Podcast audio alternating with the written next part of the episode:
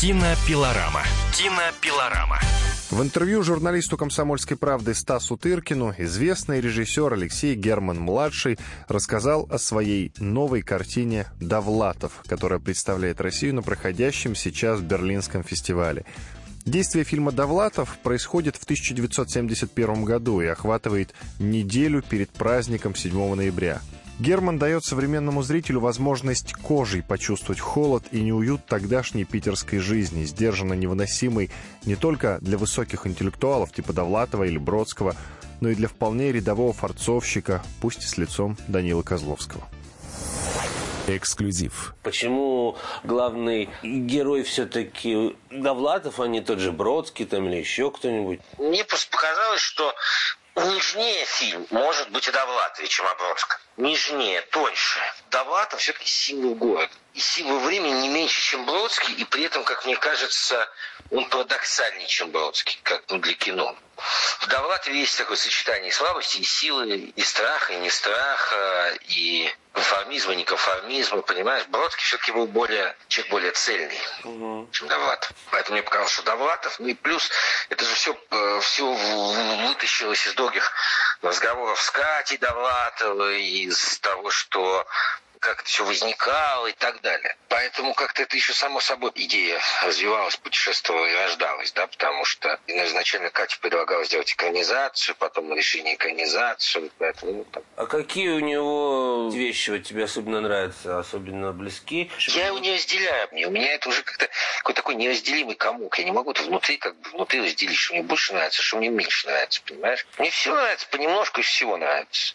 Довлатове же тоже сейчас снимается, вот только что был фильм Говорухина. Понимаешь, я не видел фильм Говорухина, я, я честно говоря, специально не посмотрел, потому что Станислав Сергеевич как-то выражал неудовольствие тем, что мы снимаем фильм Довлатов в прессе да. несколько раз. И я специально не посмотрел его фильм. Потому что я не хочу ни с кем спорить. Понимаешь, мне кажется, самое последнее дело, когда режиссер спорит о своих фильмах. Я считаю, что у нас достаточно богатая была литературная эпоха, где было много замечательных писателей, и, э, да и Довлатов очень крупная фигура, не надо его как-то никому приватизировать. Да?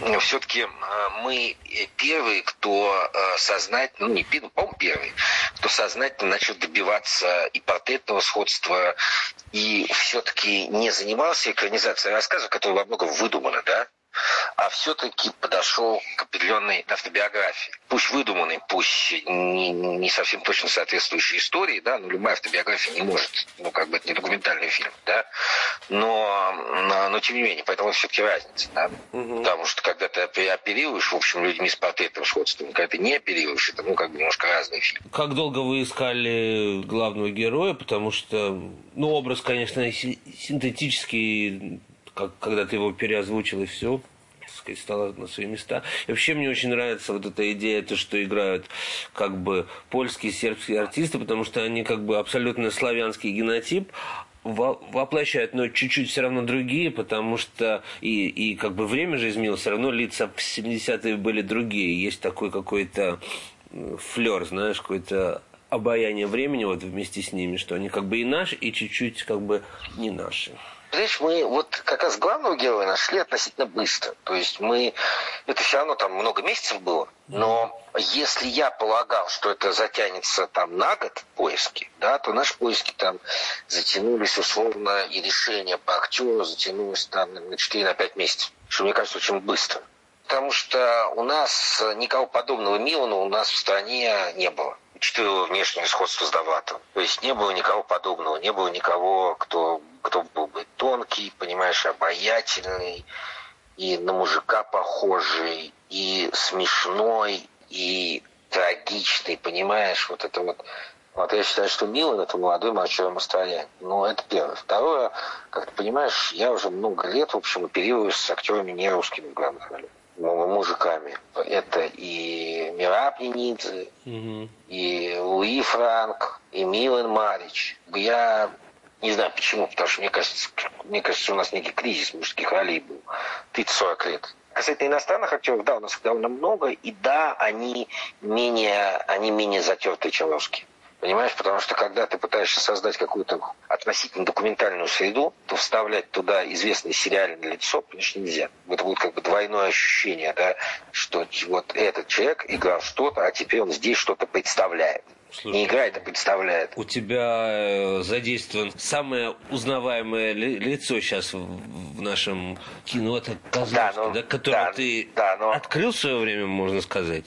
Но у меня он задействован немножко в, том, в другом ну, качестве. Да, но все равно он же узнаваемый. Вы, у вас вообще семейная традиция, вы берете самых известных артистов и поворачиваете их в совершенно незнакомое русло. Если обратишь внимание, у меня Данила не сразу появляется с лицом, потом некоторое время идет малозначительный разговор. То есть я даю зрителям привыкнуть к нему. А очень часто, когда у нас возникают какие-то достаточно плотные, но важные моменты, и ты должен доверять среде, то, конечно, должны быть неузнаваемые лица, это раз.